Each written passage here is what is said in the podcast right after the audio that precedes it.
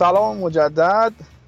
خوش اومدید به بخش انگلیس پادکست کاتبک. خیلی خوشحالیم که باز هم در خدمتون هستیم. این بار با بازی فینال FA Cup هستیم در خدمتون و ادامه اون پرونده ویژه سر تحولات تاکتیکی لیگ برتر انگلیس در خدمتون هستیم. این بار محمد اینجاست و امیر هم به جمعمون برگشته و خیلی خوشحالیم که مجدد داریم بینشون و به رسم این که آقا امیر بعد از مدت ها برگشته از امیر شروع بکنیم. آقا خیلی مخلصیم. آقا خیلی مخلصم. به رسم ادب باید از محمد شروع می‌کردیم ولی دمتون گرم. خیلی آره. مخلصم. دلتنگ همتون بودیم. مخصوصا محمد. محمد کمتر می‌بینم من چون. خیلی خوشحالم که دوباره میبینمتون. چه خبر؟ خودت خوبی آبه؟ آقا ما هستیم. ما هم خیلی دلتنگت بودیم. واقعا جات خیلی خالی بود و خوشحالیم که دوباره برگشتیم و اولم که به تبریک بگیم قهرمانی آرسنال و و برگشتید دوباره به کورس قهرمانی و جام آوردن. حالا امیدواریم که دیگه بالاخره بعد از این همه بارون خون پیدا شد رنگی کمون. همین نزدیک بود که بعد از سالیان نزدیک بود که بعد از سالیان سال فصل رو بدون رقابت های اروپایی شروع بکنید. و من ترجیح می‌دادم که بدون رقابت های اروپایی شروع می‌کردیم حالا صحبت می‌کنیم. شاید از دید شما باشه. خب محمد جان شما چطوری برادر؟ منم خوبم. سلامتی اتفاق خاصی نیست. این قهرمانی پرشور رو به هواداره آرسنال و خود یعنی چی؟ آخه میکی ماوس کاپه می‌دونید. حالا احترام جام حذفیه دیگه. هم منسیتی رو زدیم هم چلسی رو. نیومدیم استون ویلا رو ببریم تو فینال که به خودم قول دادم نخندم دیگه. حالا ببخشید. خلاصه که تبریک میگم و حالا اگه مبارک شما که دوگانه گرفتیم که. آخه اون یگانه اولش خیلی ارزشمنده. حالا جالبه یکی از بی ارزش ترین سگانه های تاریخ همین لیورپول با جرارد تولیه می‌بره دیگه. حالا آره. بگذاریم. خلاصه که تبریک میگم. چکر جامو چرا زدید چی کندید حالا؟ آقا عقص بوده مثل خب میای رفتاری کرده مثل اینکه. همون که میگه انداخت دیگه جامو رو. یه جوری بوده آره جامو بلند کرد. آره اوبامیان جامو بلند کرد. کف جام موند. بعد دیگه کلش رو با هم گرفت آورد اونجا انداختش رو زمین. ولی حرکت لاکازت خیلی جی زده بود تو سرش. لاکازت تو سبایوس سبایوس هم همینجوری اسرائیل ناراحتی آره بعد دیگه هم... تو همه عکس هم جالبه. اون قسمت پایین جام نیست تو عکس. ها اون راموس بود یه بار جام انداخته بود زیر بود می‌ذاره کنم رکورد دست اونه نظر کار خفن. بابا این دفعه جام کجا بود شیشه ای بود زدن شیکوندن فکر کنم روسیه بود زنیت بود زدن جامو شیکوندن خیلی بده. آره. یه دونه فیلم منکراتی در اومده بود از سردراز بود دیگه جام روسیه یادمون میافتم ناراحت اصلا من برخورد یا می‌دونی چی میگم؟ آره. خیلی خوب. آقا بریم سراغ بازی. و شروع بکنیم از اینکه چی شد که اینجوری شد و حالا ریش و قیچی فعلا دست شما من خیلی بحث دارم سر این بازی واقعا. خب ببین بازی رو میشه به ده دقیقه اول و 80 دقیقه بعدش تقسیم کرد. توی ده دقیقه اول به شدت بازیکنهای آرسنال استرس داشتن. نمی‌دونم چه جوری بود انگار مثلا فینال یو سی ال. چون که میترسیدن که گل بخورن تحت فشار قرار بگیرن تجربه خوبی هم جلو چلسی نداشتن قطعا توی چند بازی اخیرشون مخصوصا بازی که هی حالا توی دقیقه آخر گل خوردن. تا اینکه گل خورد وقتی گل خوردن انگار آزاد شد تیم. یعنی خیالشون راحت شد که ما گل خوردیم و خیلی راحت تر بازی کردن. خیلی راحت تر بازی کردن. ولی یه نکته ای که هست و حالا خیلی از کارشناسا در مورد صحبت می‌کردن این بودش که چلسی بازی خودشون نکرد و این قضیه ای که عملا تیم جون نداشت انگار. توی 20 دقیقه آخر سعی می‌کردن حمله کنن ولی اون حمله هایی که لازمه برای اینکه گل بزنی اصلا انجام نمی‌دادن. تکاری های خیلی زیاد می‌دونی پدرو میاره رو راستش میاره رو چپش بعد میده به بارکلی بارکلی هم میاره رو راستش میاره رو چپش. خیلی ما از و اینکه خطام زیاد می‌کردن. یعنی توی نیمه اول اگه دقت می‌کردی چلسی هفت خطا داشت که پنج تاشو رو راحت می‌تونست نکنه و نمی‌دونم برای چی بود نه فنی بود نه حالا اتفاقی تو بازی افتاده بود و اومده بودن خشن بازی کنن و اینجوری شد دیگه. آره امیر ببین وقتی که دو تا سه چهار سه رو به رو هم دیگه قرار بگیرن اپیزود قبلی هم گفتم یعنی 10 تا وان وی وان داریم یعنی 10 تا یک در مقابل یک داریم. که خب شکوندن این دوئل ها خیلی سخته و مشخص بود که چلسی خیلی عصبیه پرسشون هم نمی‌گرفت در نتیجه خطا زیاد می‌کردن. حالا من یه نکته دیگه که می‌خواستم بگم اینه که حالا ما از ژاکا زیاد انتقاد کردیم ولی از اونجایی که مدام ژاکا و سبایوس با جورجینیو و کوواچیش تو دوئل بودن من نگاه می‌کردم خیلی خوب. یعنی بعضی وقتا جور... سبایوس هم که میمد عقب ژاکا یه نفره می‌تونست بره بجنگه و دوئلا رو ببره. یعنی اینم یه نکته خیلی مهمی بود تو مهمترین جای زمین تو 3 4 3 یه سری باگای فنی سپاس خیلی خوب پر می‌کنه. مثلا اینکه پاسای توی ارزش خیلی سبایس بهتر از ژاکا اگه دقت کرده باشی. دقیق تر صافتر می‌رسه و مسئولیت این کار رو دیگه به ژاکا نمیدن به سبایوس میدن و این خیلی خوب کمکش می‌کنه رو عملکرد فنیش امیر آره خیلی جالبه. من خوشم میاد از این شهامت آرتتا که می‌تونه تجربه کنه ببینه که چه تاکتیکی جواب میده چه تاکتیکی جواب نمیده. خیلی قشنگ. سبایوس رو دراپ بک می‌کنه در از میاره عقب که بیلداپ بکنه چون خلاقیتش بیشتره ژاکا رو میفرسته جلو. حالا لیورپولیا یادشونه زمان رافا هم دقیقا اینجوری بود. حالا آبد یادشه. آلونزو میومد عقب بین دو تا دفاع قرار می‌گرفت. تو فاز اول کمک می‌کرد. ماسکرانو رو میفرستاد جلو. چون واقعا بیلداپ قوی نداشت ماسکرانو.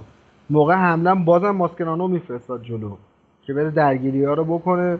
و این بر آلونزو بیاد فضاها اون کانال های پاس های طولی رو ببنده. ببین توی این چند تا بازی اخیر هم دقت کنی می‌بینی که مثلا وقتی که تیم قراره از نقطه دفاعی شروع کنه بازی سازی خیلی راحت سبایوس میاد وسط اون دوتا مدافعی که حالا آرسنال داره توپو می‌گیره پا به توپ میشه. دو سه تا پاسکاری خیلی ریز می‌کنه که بتونه یه فضای ایجاد کنه و توپو میفرسته جلو خب؟ و این به نظر من یکی از کارهای خوب آرتتا بود چون که فهمیده که آقا مثلا تو نمی‌تونی با داوید لوئیس مستقیم همچین کاری یا با هولدینگ یا حتی با بلرین نمی‌تونی همچی کاری کنی. بر همین یه هافبک خلاق و اضافه می‌کنی اونجا که اون پاسکاریا و اون شروع رو عملا خوب شروع کنه. آره امیر خیلی به نظرم منطقیه دیگه. دقیقا چیزی که مثلا ساری از جورجینیو می‌خواست توی چلسی دیگه بیاد عقب این یه option ی باشه واسه پاسای ساده دفاع مرکزی. ها خیلی کار قشنگ و خوبیه. در اصل بهش میگن link player. ولی جالبه که آرسنال دست دو تا link player داشت. یه دونه link player داشت تو عقب زمین. یه دونه بازم خود ژاکا بود دوباره پشت خط پرس حریف که دوباره link player بود واسه سه تا بازیکن جلویی. حالا یه نکته هم دلم نمیاد نگم. این مارتینز حالا کجا بوده؟ من خیلی گل خوبیه. جدی میگم. آره. بازی با بازی با پاش هم خوبه حتی. بذار من یه سی فقط بگم که الان می‌خوای در مورد ونگر صحبت کنیم بعد از این اپیزود و تعریف کنی ازش. فقط من اینو یادآورشم که ما رفتیم چک و خریدیم و مارتینوز کردیم دروازه سوم. آقا من گفتم اپیزود قبلی تو نبودی. گفتم که آقا لنو که هر چقدر لنو شاهکاره مارتینز بهتر از اونه. مودم چک چیکار می‌کرد پارسال تو آرسنال واقعا؟ یعنی چک در روزی که اومد از طرف من خوش خورد تا روزی که خدافزی کرد. و دیدیم که گریه کرد بعد بازی هم با خانوادش صحبت کرد و مصاحبه کرد با میان بعد بازی. و گفتش که من ده ساله که تقریبا خانواده دورم دیگه چون ده سال تقریبا توی آرسنال و همیشه به عنوان یه دروازه‌بان دوم شناخته می‌شد توی آرسنال. یعنی حتی ما اوسپینا رو ترجیح می‌دادم به مارتینز. و اینکه می‌گفت بالاخره تونستم خودم رو نشون بدم و واقعا خوب نشون داد. این فرصت خیلی خوبی شد براش که نشون بده که نه کیفیتشو داره و حتی امکان داره نوید باید بیاد صحبت کنه صاحب آرژانتینه ولی حتی fix آرژانتین هم بشه چون فعلا دروازه‌بان اصلا تیم ملی آرژانتین وضعشون خرابه و مارتینز خوب نشون داد. آره من اپیزود قبلم گفتم لنو فکر کنم رفتم تحقیق کردم حالا هفت یا هشت error داشته این فصل. این error هم نداره بعد گلری که بازی با پای خیلی خوب داره. یعنی حتی زمانایی که مثلا این بازی خیلی بازی ها خیلی زمانا تیرنی قشنگ می‌شد همون overlapping center back ی که حالا اپیزود قبل توضیح دادیم و دو تا مدافع دیگه میومدن این در اصل سه تا option بیشتر نداشت. دو تا مدافع یه سبایوس و بازم خیلی راحت با توپ کار می‌کردن. من حس کردم این چقدر اعتماد به نفسش بالاه به عنوان یه گلر دوم. مثلا تا این کجا بوده؟ حالا حالا اتفاقا نبودید. نوید اپیزود قبلی یه درد دلی هم با مربی آرژانتین کرد که آقا اینو بردار بیار تو رو خدا. ولی حالا من اگه بخوام بگم درباره بازی اینکه دقیقا تمام صحبت هایی که کردین خیلی هم جامع بود من هرچی بخوام بگم اضافه گوییه. ولی از یه نظر می‌خوام بگم که چقدر این برد برای آرسنال مهم بود. حالا درسته که میگم فینال FA Cup ه ولی یک اینکه آرسنال همچنان سال بعد هم توی بازی های اروپایی هست. از نظر جذب بازیکن می‌تونه براش بهتر باشه. sponsoring مالی هم براش می‌تونه بهتر باشه. بالاخره توی این بازار کرونا یه میلیون هم یه میلیونه. و اینکه یک انگیزه ای شده الان برای اوبامیان که بشه باش تمدید کرد. و به نظرم خیلی الان مهره مهمیه توی تاکتیک که آرتتا داره استفاده می‌کنه و توریرا هم ظاهرا می‌خواد بفروشه آرسنال. و خیلی داره چیز می‌کنه تمایل داره به اینکه 11 تا بازیکن داشته باشه آرتتا. اول 11 تای خودش رو داشته باشه با تغییر خیلی خیلی جزئی و فکر می‌کنم که در فصلهای بعدی ببینیم که یواش یواش این ترکیب رو بخواد بزرگتر بکنه. خیلی ملو و شمرده شمرده داره حرکت می‌کنه. ببین دو تا بحث کردی. اولش که آرتتا گفته که اصلا من اولامیان باشه تیم رو محور اون و صحبت هم که کرده این بودش که به احتمال زیاد این هفته تمدید قرارداد با بشه که خیلی به نظر من چیز خوبیه در حال حاضر. و در مورد لیگ اروپا صحبت کردیم. خب راستش بخواد من خودم زیاد موافق نیستم. یعنی خب قطعا ترجیح هر هواداری اینه که تیمش توی یو سی بازی کنه و اصلا اونجا اسپانسرینگش بهتره و اینا. و اصلا نیم جو لیگ اروپا داستان داره به نظرم. یه خورده اصلا انگار خاک مرده ریختن روش. و همون مثلا چه می‌دونم تو وقتی UCL رو می‌بینی جذاب فلان ایناست هیچ وقت لیگ اروپا همچین جذابیتی برای من حداقل نداشته. ولی خب اگه قرار sponsoring و اینا اضافه شه به نظرم خوب میشه. و یه سوال دیگه از محمد داشتم بعد آبت هم صحبت کن یه لحظه من اینو بگم. قبل از اینکه بگی می‌خواستم این سوالو بپرسم. که الان در مورد سبایوس صحبت کردیم در مورد ژاکا صحبت کردیم چجوری جای حالا همو کمک می‌کنن همو مکمل همن. مسئله اینجاست که اصلا تو علتش نمی‌خوره. یعنی نمی‌تونه اینو یه جایی بازی بدی. چون عملا دو سال که ازش به عنوان باکس باکس استفاده کرد بعد توریرا الان به عنوان یک هافک دفاعی شناخته میشه که خیلی کمک می‌کنه به خط دفاعی در حالی که الان ژاکا خیلی کمک می‌کنه به خط در حالی که حالا خط دفاعیش هم هست و اینکه یه خورده ترکیب میریزه به هم و شاید علتش اینه که واقعا به دردش نمی‌خوره. آره امیر چند تا نکته هست. یکی اینکه اولا مهره امریه مهره فلسفه آرتتا نیست. این یک. دو دوران اوجش و سمتوریا هم تو 4 3 1 2 تو نقش شاتلر بود. یعنی هافبک مرکزی کناری بود که فضای پشت دفاع کناری رو میپوشوند. ولی یه چیزی که واسه من خیلی سواله اینه که این با این فیزیک 1 و 69 و اون حالا جنگندگیش خوبه. با اون فیزیک چجوری می‌خواد مثلا یک در مقابل یک بشه جلو فابینیو. می‌دونی چی میگم؟ این خودش یه سواله. بعد دقت پاسش خیلی خوب نیست. پاس کلیدی نمی‌تونه بده. تو تحت چی میگن تحت پرس هم شاید نتونه خیلی خوب جواب بده. این یه مشکله. یه مشکل دیگه حالا گوندوزی هم بازم خودش یه مشکل دیگه ای داره که حالا به اونم می‌رسیم. ولی من حس می‌کنم اعتماد به ژاکا هم هم من تو خودی خوب میدیم که این بازیکن تو روز بعدش چقدر می‌تونه درد باشه. بازم به نظر آره. اشتباه الان آینده سبایوس هم مشخص خب نیست. میمونه میره یه جا رو بات بات مخالفت کنم. محمد. اینکه توی به نظر من پرس و حالا تو بحث اینکه بیاد توی دفاعی تو خیلی یعنی فضا رو می‌تونه حالا درست جستشو نداره ولی فضا رو خوب می‌تونه برات پر کنه. حالا توی پرسی که داری توپ از حریف می‌گیری و از این جهت بازیکن خوبیه. ولی خب قبول دارم راست میگه نمی‌تونه یک به یک مثلا با فابینیو برداره و این مشکل دیگه توی لیگ انگلیس هست داره. امیر تو transition فوق العاده است یعنی تو باز پسگیری توپ خیلی خوبه. تمام حرفم اینه که شما وقتی یه regista ی شیشه بازی ساز می‌ذاری اون جلویش باید یه quality دفاعی بهت بده. می‌دونی چی میگم؟ یعنی یه یه جوری با هم دیگه pair خوب بدن. ولی نمی‌تونی تو سبایوس هم داشته باشی بعد مثلا توریرا هم بذاری کی این وسط می‌خواد تکل بزنه کی می‌خواد این وسط بجنگه. حالا توان حوازیش خوبه به قول تو خوب مثلا شاید فضا رو پوشش بده. ولی مثلا شما یه تیم مثل لیورپول فرض کن که یه دونه شیش تخریبی داره با دو تا هشت توپگیر قشنگ می‌خورن این دوتا رو. آقا من اول یه نکته درباره اون قضیه لیگ اروپا گفتی؟ آقا من کاملا قبول دارم و خودمون توی این فضا بودیم می‌دونم که چقدر ناامید کننده است و فضای بدی داره. ولی تو اینجوری در نظر بگی که الان آرسنال ترکیبش پر از بازیکنهای جوون و بی تجربه است و شما در حال تیم سازی هستین. اول اینکه دو تا شانس برای گرفتن سهمیه لیگ قهرمانان داریم یه دونه لیگ اروپا یه دونه هم که چهارم شدن توی لیگ. خب این دو تا شانسه. تو فکر کن الان ولورهمپتون همچنان شانس گرفتن سهمیه لیگ قهرمانان داره که آرسنال هم می‌تونست داشته باشه. و اینکه ببین یک عالمه بازیه. تو برفرض آقا حتی بخواید روی بازی های چه می‌دونم دوستانه هم روش حساب بکنی بگی آقا ما فقط میریم اینجا که بتونیم تجربه بازیکنامون رو ببریم بالاتر. هر چی باشه بازی بازی های بین المللیه خارج از لیگه. برای بازیکن های آرسنال که اینقدر جوونن خیلی می‌تونه مفید باشه که یه جو بازی کردن خارج از اون چی میگم مرزهای انگلستان هم داره. یه جوری بین المللی میشه دیگه. از این نظر نظرم خیلی خوبه. آبد این یه روی سکه است. اون روی سکهش رو نگاه کن بازی ها پنجشنبه برگزار میشه.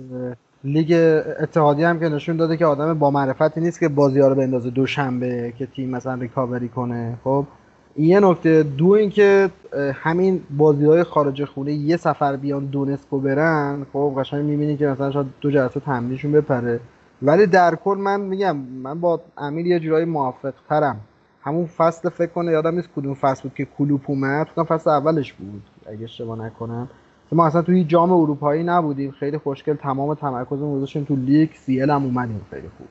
یعنی چه میگم؟ اینم یه بوده قضیه است. حالا کلیتش رو باید ببینیم که تحت چه شرطی بهتره. نه میشه 100 درصد گفتش که کاملا بده. نمیشه 100 درصد گفتش که نه خیلی هم خوبه. و درباره توریرا هم که صحبت کردیم من فکر کنم که اول از همه باید ببینیم که آرتتا فصل بعد همین سیستم رو می‌خواد ادامه بده یعنی همچنان می‌خواد سه دفاعه بازی بکنه. این سوال خیلی بزرگه برای من. یا اینکه با گرفتن یه آفک دفاعی خیلی خوب چه می‌دونم مثلا اگه توماس پارتی رو بگیره برمیگرده دوباره به چهار دفاعه. تو خودت نظر چی همین فکر می‌کنی همچنان همین سه دفاعه رو ادامه میده؟ به نظر من آره یعنی الان فرض کن مهرهایی که داره مهرهای سه دفاعه نیستن داره ازشون سه دفاعه بازی می‌گیره. خب قطعا یه هدفی داره دیگه و زیاد آرتتا امسال اتفاقا حالا خیلی میگن فرصتش کم بوده ولی امتحاناشو کرده و به نظر می‌رسه که به این ترکیب رسیده و حالا پارتی هم می‌تونه اضافه شه برای تاکتیک های دیگه قطعا وسط بازی و اینا و آدمی هم هستش که می‌تونه کمک کنه به همون ترکیب سه دفاعه ولی به نظر می حالا پارتی نیومده بحث جدایی ولی به نظر می‌رسه که همین ترکیب پیش ببره. آره یا 4 2 3 1 بشینه دیگه تیپیکال مربیای حداقل اسپانیایی. آقا بحث اینه که من فکر می‌کنم اگه سه دفاعه باشه یه مقدار سخت باشه که تو بخوای برای اون چهار تا جایگاه اول بخوای تلاش بکنی. جلوی تیم‌های بزرگ خیلی کمک می‌کنه. ولی آره. نمی‌تونم ببینم که تو با تیم‌های پایین جدول چیکار می‌کنی. امیر من حس می‌کنم 4 2 1 بکنه اگر اون هشت انرژیکشو پیدا بکنه. چون که الان شما یه دونه فولبک فوق العاده دارید تیرنی سمت چپ که قشنگ اگه ما آبامیانگ اینسایت فوروارد یعنی اگه آبامیانگ اونور اینسایت فوروارد بشه که بزنه تو یعنی این قشنگ سمت چپتون فوق العاده است خب؟ و خیلی اونورم حالا بلرین دارید حالا نایز هم اگه بمونه و اینا به کار به اون مسائلش ندارم. قشنگ اون پازلش رو به نظر من می‌تونه چیکار بکنه؟ حالا نکته دیگه که هستش اینه که آیا اگه 4 2 بخواد بازی بکنه شماره دهی که مدرن باشه رو داره آرسنال؟ آیا به کسی لینک شده؟ این یه سال دو اینکه خود سالیبا هم که میاد به نظر من اگه یه ذره باهوش باشه نصف مشکلات آرسنال حل میشه. چون یه بازیکنی که با یک و یک قد میاد به عنوان استافر اکثر این هد اولا رو میزن و واقعا مشکل شما حل میشه.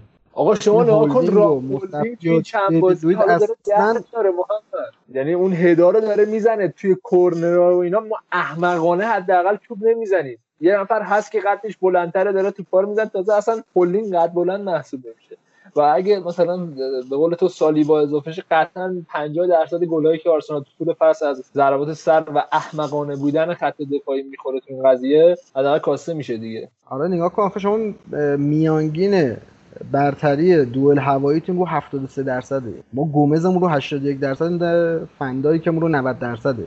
و واسه شما خیلی خوبه چون نصف تیمای آندرداگ انگلیسی لانگ بال بازی می‌کنه. اون هد اوله خیلی مهمه. که بزنه. بله. اون توپ دومم مهمه که جمع بکنی یه کسی. یعنی توماس پارتی اونو واسهتون جمع می‌کنه.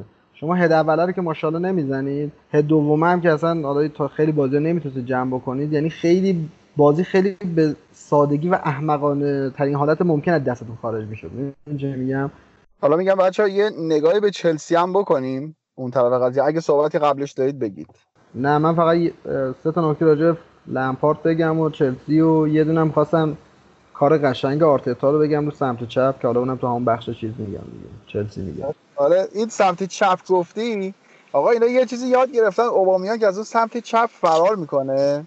از این طرف تیرنی براش میفرسته. آقا من فکر کنم اگه 50 تا بفرستن هر 50 تا رو میره. یعنی پتانسیلی که هر 50 تا هم گل بزنه داره. نمی‌تونن جلوشو بگیرن. آخه خیلی پترن خوشگلیه. بیش از حد خوشگله و همش هم همش هم به لاکازت رب داره. حالا توضیح میدم آفرین آفرین. لاکازت رو ببین به فیرمینو فکر کن. کاملا در نقش فیرمینو داره بازی می‌کنه. من خیلی مهاجمای شما های این شکلی خوشم میاد مثل لاکازت. بگذاریم بریم آرسنال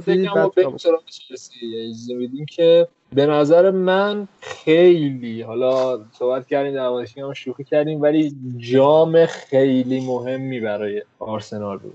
این سالی که این همه اتفاق افتاد برای باشگاه باشگاهی که این همه سال مربیش عوض نکرده بود توی سال دو تا مربی داشت و تونست سالو با جام حداقل تموم کنه و این مدت جام نگرفتنش هم زیاد نشد. یعنی آخرین بار 2017 گرفته الان هم 2020 و تونست پسا ونگر حالا جام رو یه شروعی بکنه. به نظر من استارت خوبیه. الان دیگه نوبت مدیریت دیگه که یه خورده خودشون نشون بده و یه سری خریدایی بکنه. حالا امیر به نظر من اف ای کاپی که امسال گرفت ارزشش اگر پارسال یورولیگو می‌گرفت بیشتر بود. به خاطر اینکه امسال یعنی آرسنال یه جورایی کاملا دیگه اون می‌رفت که شخصیتش و اون چی میگن تاپ بودن و بزرگیش و اون برندش یه جورایی داشت از دست می‌داد و برگشت کاملا. آره امیر بگم اینم من خیلی خوشحال شدم چون که آرتتا از لحاظ تاکتیک خیلی تو مسیر خوبی بود و حقش بود که یه چی میگن یه جایزه یه پرایز بگیره که بدونه که آقا کارم درسته و به نظرم به تاکتیکی ترین حالت و به بهترین حالت ممکنم. قهرمان شد کامبک هم زد و خلاصه که مبارکتون باشه. آقا دمتون گرم. همین رو صحبت کنیم. چجوری کامبک زد و چجوری غلبه کرد در لامپورت؟ آره بریم سراغ چلسی من یه صحبت کوچیک می‌کنم و دیگه میدیم دست محمد که ادامه بده. اون حرف اولات خیلی قبولم دقیقا با اون ذهنیت بازی پارسال اومده بودن تو بازیکنه آرسنال. یه ترس عجیبی توی اصلا تو چهرهشون می‌شد کاملا دید که اومده بودن تو زمین که اگه از دست بدیم چی میشه و فلان. که اون گل زود هنگام کاملا یعنی تخلیهشون که گفتن خب آقا گله رو که دیگه خوردیم. دیگه حالا بریم بازی خودمون رو بکنیم. و انصافا بعد از همون پنج دقیقه من فکر می‌کنم که کاملا آرسنال تیم برتر زمین بود در طول 85 دقیقه. هرچند که بازی فکر کنم تا دقیقه 100 هم رفت دیگه. از چون دو تا مصونیت داشتیم یه اخراجی داشتیم حالا سر... ما می‌زد بالا داور سوتا نمی‌زدیم اسیده می‌زد بالا بلکن نبود داورم این بازی کنیم. البته من سر اخراجم بحث دارم. یکم سختگیرانه بود به نظرم. می‌تونست اخراج خب نکنه. آسپیکوتا رو نباید اخراج می‌کرد سر پنالتی؟ اونو می‌تونست. نه بابا کجا می‌تونست از پیلکوتر اخراج؟ چرا باید اخراج می‌کرد؟ تک به تک بوده نه خیلی تنه به تنه بودن. خیلی تنه به تنه بودن. یا اون صحنه ای که خیلی از هوادار چلسی در مورد صحبت می‌کنه بحث داوری کردی. اون صحنه ای که مارتینز یه جوری تو پر گرفت همه گفتن بیرون خط گرفته. و اون واقعا خب عجیب بود. یعنی من خودم گفتم آره. چه کاریه. آره آره. و اینکه پنالتی هم هوش بالای اوبامیان چون اصلا خطاه از بیرون محوطه داشت اتفاق میافتاد. این بنده خدا رو کشید آورد توی محوطه خودش انداخت زمین. پنالتی رو گرفت که درست هم بود. و اینکه ما یه بحثی کردیم. محمد هفته قبل اگه یاد باشه که درباره آرسنال داشتیم صحبت می‌کردیم. اینکه یه هافک وسط یه تخریبچی یه تخریبچی نداره اون وسط. هر مربی اومده مجبور شده که سویچ کنه روی سه دفاعه. حالا من اینجا می‌خوام بستش بدم بیایم روی چلسی لمپارد. دلیل اینکه اصرار بر این داره که سه دفاعه بازی کنه چیه؟ این, این همه هافک جنگنده داره وسط زمین. آره اتفاقا یکی از چیزهایی که من می‌خواستم انتقاد بکنم همین بود. عابد وقتی که داری یکی مثل کانته مثلا می‌تونه واسه مثلا بازی ها رو در بیاره و یه تنه جای دوتا هافک دفاعی کار کن تو دیگه چرا سه دفاعی بازی می‌کنی؟ درسته علاج سه دفاعی سه دفاعی ولی وقتی چهار دفاعت خوب جواب داده تو می‌تونی الان با چهار, چهار دفاعی بری های پرس بکنی. یعنی نیازی نبود که بیا یه کار خیلی روتین رو انجام بدی. ولی اینکه به نظر من آرتتا انقدر این شعاه حرکتی و میشه گفت نامتعارف و بینظم تغییر می‌داد که واقعا عملا ببخش گند زده بود به اون سه چهار سه فرانکی. و واقعا به نظر ما داشت کردیت بدیم. حالا من دو تا روی کرده دو تا مربی رو بگم چون می‌خواستن خلاص بشن از این بازی یک در مقابل یک. جالبه که چلسی میومد یکی از وینگراشو می آورد عقب که با دو تا هافک وسطش سه در مقابل دو انجام بده. ولی آرسنال تو خیلی از صحنه لاکازته رو می آورد عقب و سعی می‌کرد که یه جورایی فالس ناینش بکنه. حالا ما صحبت هم کردیم حالا این دلم نمیاد بگم. واقعا این سمت چپ آرسنال یه جور خیلی عجیب غریبیه که این آبامیانگ آزاد میشه. اینم دلیل داره. چون تیرنی قشنگ میاد میشه یه دونه اوورلپینگ سنتر بک قشنگ به عنوان دفاع چپ باز میشه. اینور سبایوس میاد نزدیک. حالا نایلزی که wing back بوده به طرز نامتعارفی این inverted میشه. اون میاد رو half space در نتیجه اون موقع ریس جیمز باید تصمیم گیری کنه که بیاد نایلز رو مارک بکنه یا تیرنی رو. این دو در مقابل یک. از اون سمت یعنی در جلو زمین شما همون گلی که فکر کنم آره همون پنالتی هم که آبامیان گرفته منظورم دقیقا همون صحنه. لاکازته میاد نزدیک مجبور می‌کنه زوما رو که لیبروه نباید جاشو خالی کنه باهاش بیاد. حالا آبامیان یه استارت بزنه هرچی لانگ بال بزنن چون سرعتش زیاده تو کورس همه رو می‌بره. در اصل با 5 6 تا بازیکن سمت چپ یه اوورلود مؤثر ایجاد می‌کنن یکی هنرهای بیلسا اینه که میگه اوورلود بعد اوورلود موثری باشه وگرنه کار احمقانه ایه اوورلود موثر اوورلود باشه. آره دقیقا. نه ولی نکتهش که تبدیل موقعیت بشه. و چیزی که ادامه دار بود نشون میده که پترن پترن خیلی قشنگی این اینورت هم یه توضیح بدیم محمد دیگه. حالا خیلی صحبت می‌کنن که زیاد از این استفاده استفاده میشه اینورت میشه همون چیز دیگه معکوسش دیگه. یعنی مثلا یه پست بازی کنی راست پای باید توی مثلا راست بازی کنی رو چپ بازی کنی برعکس میشن میشن اینورت دیگه. آره کلا inverted inverted full back رو که اپیزود قبل توضیح دادیم. inverted winger. کلا هر وقت inverted میگیم منظور بازیکن کناریه که از flank یعنی گوشه های زمین سویچ می‌کنه میاد رو half space. آیا امسال دوره موفقی برای لمپارد بود یا نه؟ سواله اپیزود قبلی هایی بیا می‌پرسی.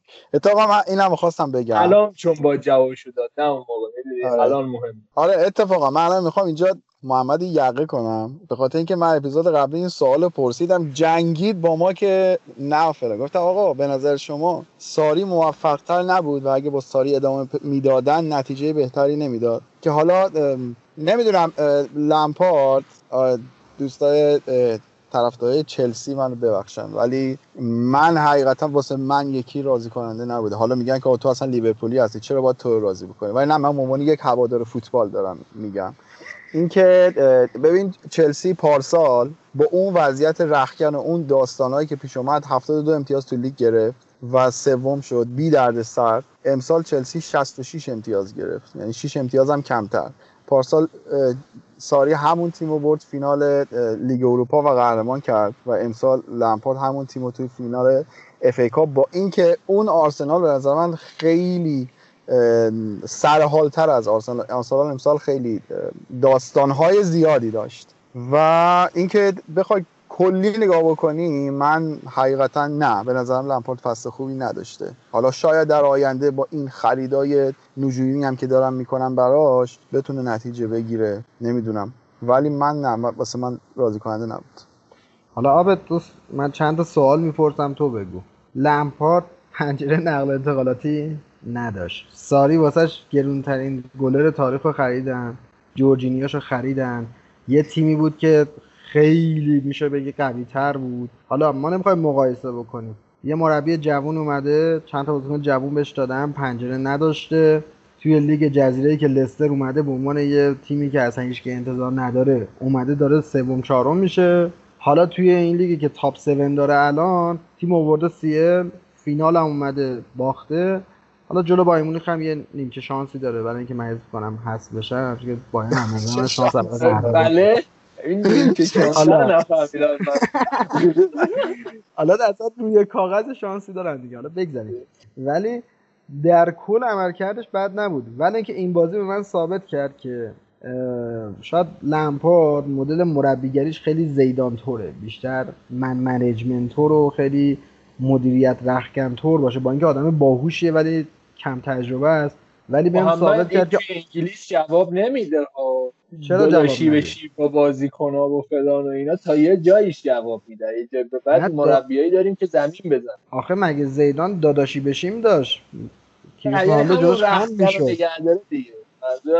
نه مثلا اپیزود قبلی صحبت کردیم خیلی خوب انگیزه ژیرو رو مثلا نگه داشته که به عنوان بازیکن ذخیره میاد اینجوری کار می‌کنه. این فصل فصل قابل تحلیلی واسش نیست از نظر من. ژیرو چیز علت داره. ژیرو بابت فرانسهشون با تو فرانسه به تیم ملی فرانسه می‌خواد اون آدم می‌شناسم ما بزرگ کردیم ژیرو رو تو خدا اینجوری نگی. هم بازیکن خوبی. حالا کاروانم نکته آخرم بگم اینکه آرتتا واقعا نشون داد که از لحاظ تاکتیکی واقعا مغزش کار می‌کنه. یعنی یه پپ کوچولوه به نظر من. آقا من یه, یه نکته ای بگم.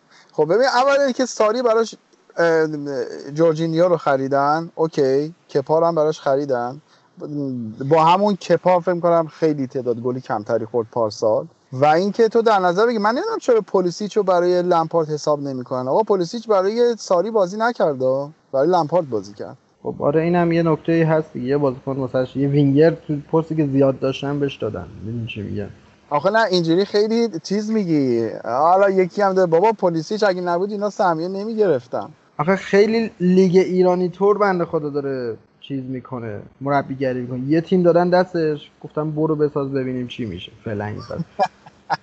جدی میگم یعنی این فصل واقعا اوور تیم سیل دیگه. یعنی چه توقعی داشتی از چلسی آبه؟ نه اینم در نظر ببین الان منچستر خب با اینکه الان یک ذهنیتی داره به تو میگه که اینا امسال از پارسال خیلی بهتر بودن خب؟ ولی بیاین نگاه کنی منچستر پارسال 66 امتیاز گرفت امسال هم 66 امتیاز گرفت. و با این فرق که با 66 امتیاز پارسال ششم شد امسال با 66 امتیاز سوم شد. اینجوری به قضیه نگاه کن.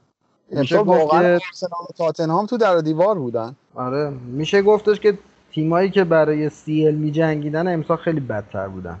این یه نکته می‌تونی بگی شانس بیشتری داشتن که چلسی شانس بیشتری آورد که در جدالی که خوب نبودن تیمی که کمتر بد بود اومد مثلا. اینم یه توجیهه. ولی به نظر من عملکردش در کل خوب بود. بازی درخشان هم زیاد داشت.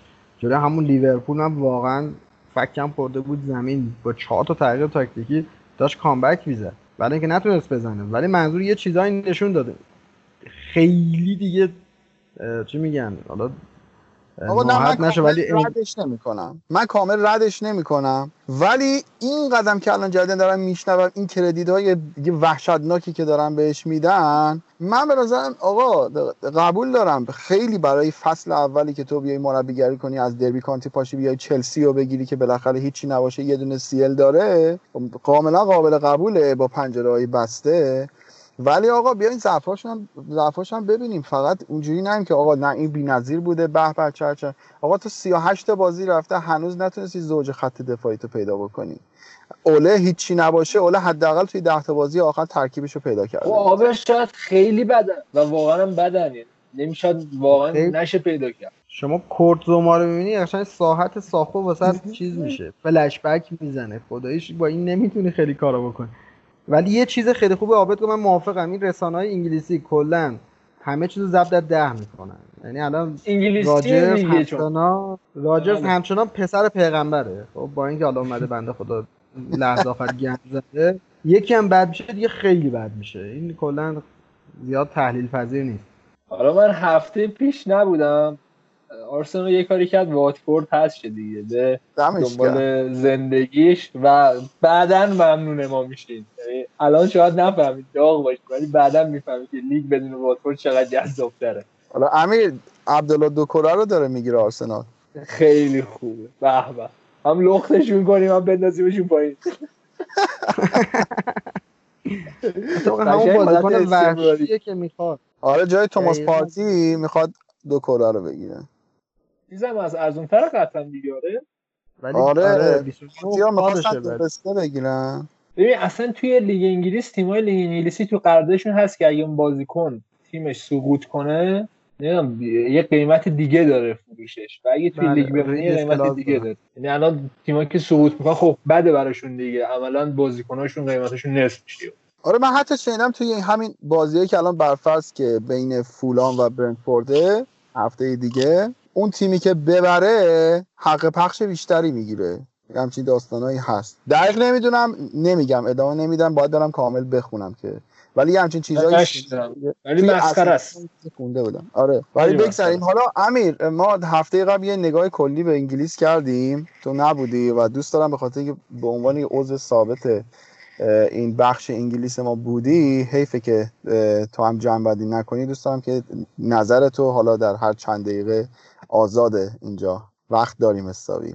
که کلا اگه دوست داری یه نگاه حالا می‌خوای از تیمای پایین تا بالا یا اوورال هر جور جنبندی تا از این فصل انگلیس به ما بگی. خب این فصل انگلیس خلاصش می‌شد همون منچستر لیورپول دیگه. یعنی بقیه تیم‌ها واقعا داشتن دنبال بازیشون میگشتن. خیلی همه تیم‌ها افت داشتن و به نظر من این فصل حالا کاری ندارم که آرسنال نتونست به جایی برسه ولی لستر حیف شد. اینو باید گفت. زیاد صحبت نکردیم ولی یعنی دیگه بازیایی یادم مثلا لستری که واقعا خوب بازی می‌کردن. یعنی یه کیفیتی رو نشون میدن که حداقل می‌گفتی بابا اینا باید توی امسالی که وضع همه خرابه چمپیونز لیگشون رو برن. و این فقط یه خورده آسیب زد. من یه, یه لحظه از این نظر با امیر موافقم که اگر بعدها برگردیم به این فصل 2019-2020 که فکر کنیم که حالا اون چیزهایی که highlight تو ذهنمون میمونه از کرونا و از قهرمانی لیورپول من فکر می‌کنم قطعا یاد لستر امسال میافتیم.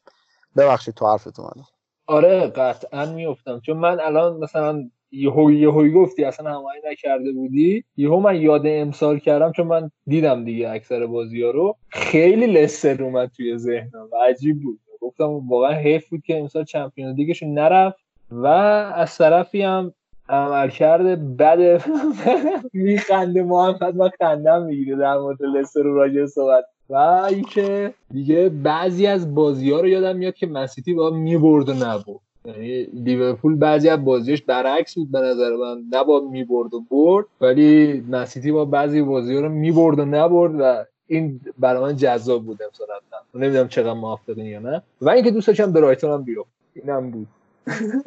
بعدم نمیومد برایتون هم بیفته. قشنگ لیگ بعدی قشنگ. الان قطعا بهتون قول میدم سال دیگه برایتونه میره ریمو از هفته اول تا هفته آخر دوباره با سه امتیاز شیش امتیاز میمونه و دوباره همین بساط هست. می‌دونی که همونقدر که لطف کردید و واتفورد انداختید همونقدر لطف. کردید و برایتون رو نگه داشتید. رفت و برگشت باختید به برایتون قشنگ بود راست میگه. ببین امیر به جرأت یعنی لخترین سنتی ترین و چی میگم خوششانس ترین تیمی بود که موند یعنی حیف اون نوریچو حتی برنموث حیف و وقت محمد که. نشستیم بازیاشو دیدیم حیف وقت یعنی بعضی من از نمی‌دونم. بازیاش نه اصلا من تحقیق کردم. آقا اینا 13 تا بازی ایکس جی زیر یک گرفتن. چی میگم؟ یعنی در حد گل گوهر سیرجان تو لیگ ایران بازی خارج خونه که میره اونجوری ایکس جی می‌زنه. بعد نمی‌دونم چجوری امتیاز جمع کردن. خیلی عجیبه. من هر دفعه بازی ها اینا رو می‌بینم. محمد بازی برایتون نیوکاسل خب خود مریضیه. یعنی سال دیگه من نمی‌بینم. از الان بهتون بگم.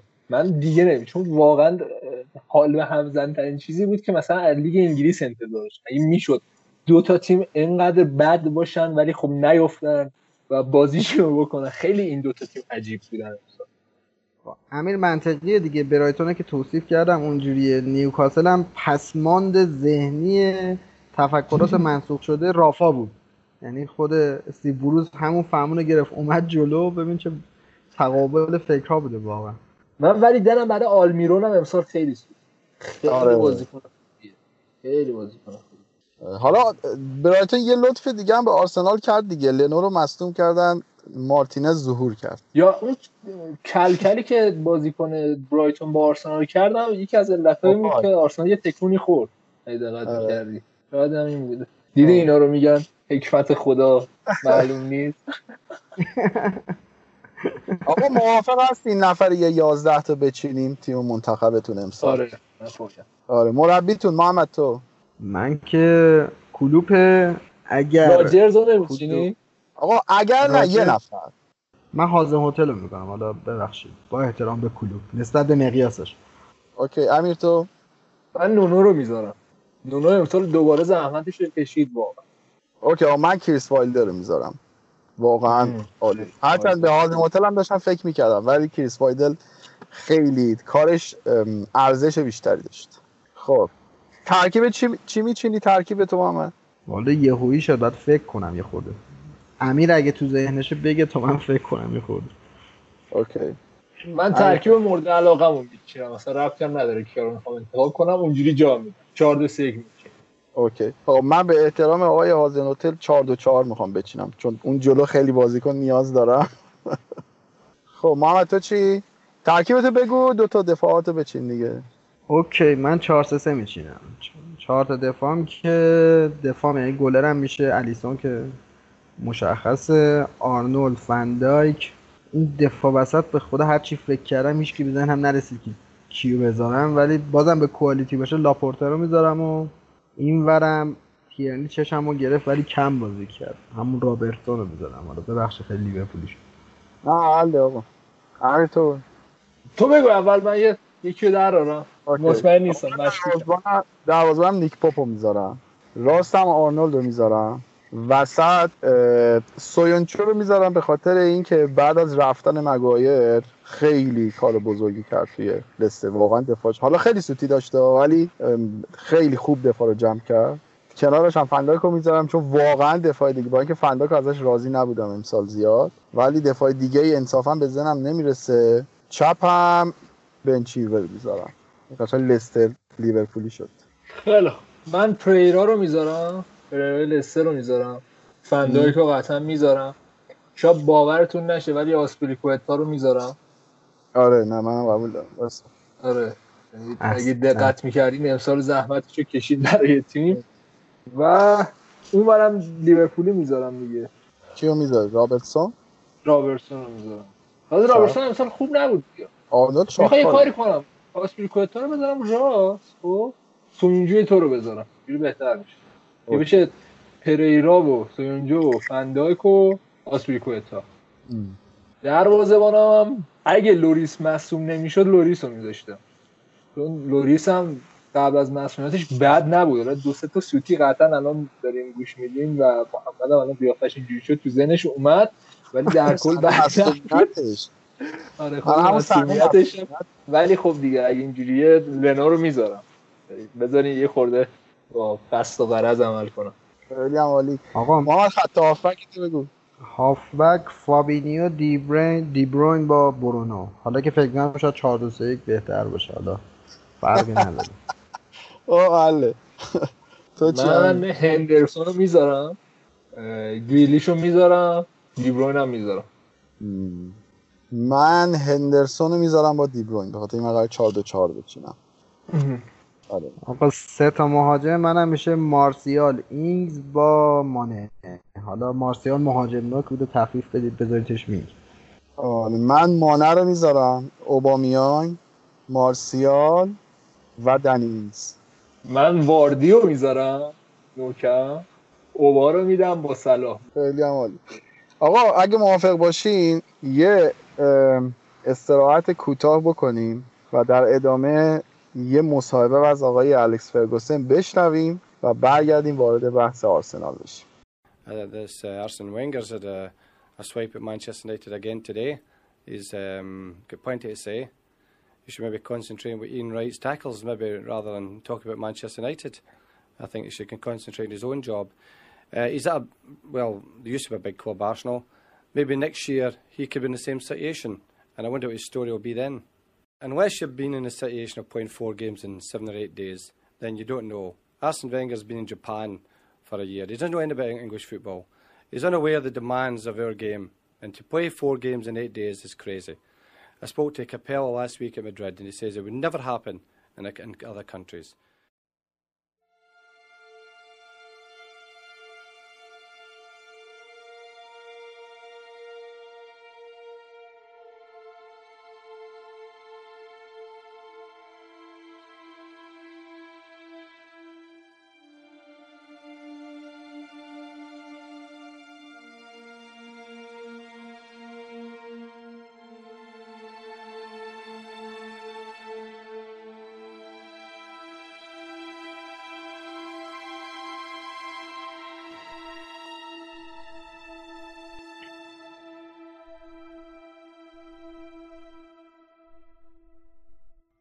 می‌خوایم در مورد آرسنال و دوران عملا طلایی صحبت کنیم.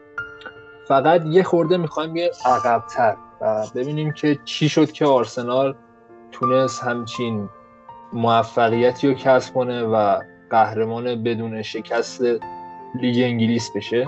حالا دیگه کاری نداریم به دوران چاپمن و یا چپمن عملا و بعدش هم جنگ جهانی و اتفاقاتی که افتاد. از دوران گراهام شروع می‌کنیم که سال 1986 سرمربی آرسنال شد و تونست یک سری موفقیت هایی با آرسنال کسب کنه. مثلا قهرمان لیگ انگلیس توی سال 1988 89 یا حتی بتونه جام در جام اروپا رو توی سال 1994 به دست ولی یک سری مشکلاتی برای گراهام به وجود اومد. مشکلات چی بود؟ خیلیا تهمت حالا تهمت که میشه گفتش که عملا بهش می‌گفتن که رشوه گرفته برای بازی ها که حالا یه سری بازی ها رو آرسنال ببازه یه سری بازی ها رو آرسنال ببره و این قضیه باعث شدش که گراهام از تیم خارج شد و خیلی در مورد این قضیه وقتی صحبت می‌کنن میگن تاثیر مستقیم رسانه توی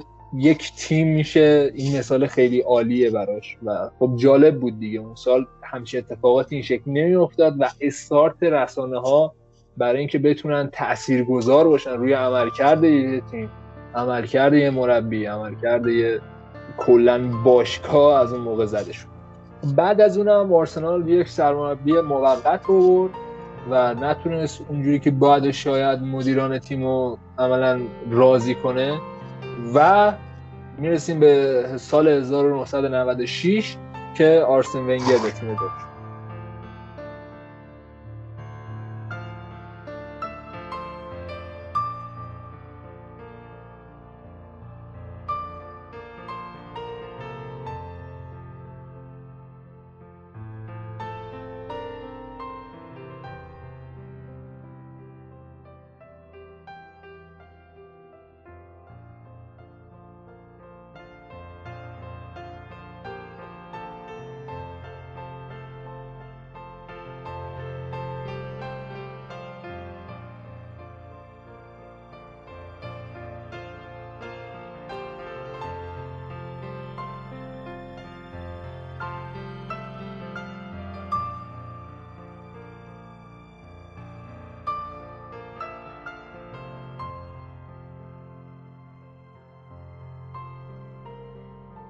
آره امیر حالا قبل از اینکه بیایم دوران آرسنال آرسن ونگر رو به تو آرسنال بررسی کنیم یه خورده یه به این مربی با نظر من بی‌نظیر که نمونهش هر صد سال یه بار به نظر من تو دنیا میاد صحبت بکنیم که کلا مسیرش از بازیگریش تا مربیگریش چه شکلی بوده. خودش که هافک دفاعی بوده معمولا رو نیمکت میشه زیادش بازی نمی‌دادن. پلی میکر بوده. و تو استراسبورگ از فوتبال خدافزی می‌کنه و نهایتا هم میشه ترینر. یعنی دیگه پایین ترین سطح مربیگری تو جوانان استراسبورگ. بعد اون که دیگه میره توی کان میشه دستیار و بعد میشه برای اولین بار سرمربی نانسی که با نانسی حالا سقوط می‌کنه. بعد دوباره از کارش استعفا میده. نهایتا میره تو موناکو و موناکو رو قهرمان می‌کنه و حالا خیلی سریع تیتوار دارم میگم مسیر چجوری بوده. فصل آخرش توی موناکو بایرن وسط فصل بهش پیشنهاد میده که مسئولین موناکو رد می‌کنن. این شروع کننده یک جدال مدیریتی مربیگری بوده توی موناکو. چون که ونگر خیلی مایل بوده بره اونجا. پلناشو برای بایر مونیخ شرح داده بوده. خیلی تحت تاثیر قرار گرفته بودن و یک به نظر من قدم خیلی بزرگی می‌تونه تو کریرش باشه. نهایتا آخر فصل دیگه اخراجش می‌کنن و بایرن هم که دیگه مربی جدید برده بازم یه صحبتی باش می‌کنه ولی تا می‌فهمه که به عنوان کوچ میخوانش و به عنوان منیجر نمیخوانش حالا تفاوتش تو اپیزودهای قبلی گفتیم دیگه کلا بیخیال میشه. بعد میشه هد آنالیزور فیفا تو جام جهانی 94 یه پرزنتیشن که داشته توی آسیا یه کشور فکر کنم عربستان بوده اگه اشتباه نکنم. رئیس کمپانی تویتا که مالک باشگاه ناگویا هم هست حالا اسمش یه خود سخته تحت تاثیر صحبت این قرار می‌گیره چون که دوست داشته فوتبال رو توی ژاپن توسعه بده. خلاصه که با دستمزد 75 میلیون ین یعنی چه حدود 600 هزار پوند فعلی که اون موقع دستمزد خیلی زیادی بوده برای مربیا نهایتا مربی اونجا میشه. حالا من یه خورم صحبتام طولانی میشه. خیلی کم صحبت شده راجع به فوتبالی که ونگه تو ژاپن داشته. ونگه چرا رفته ژاپن حتی اصلا؟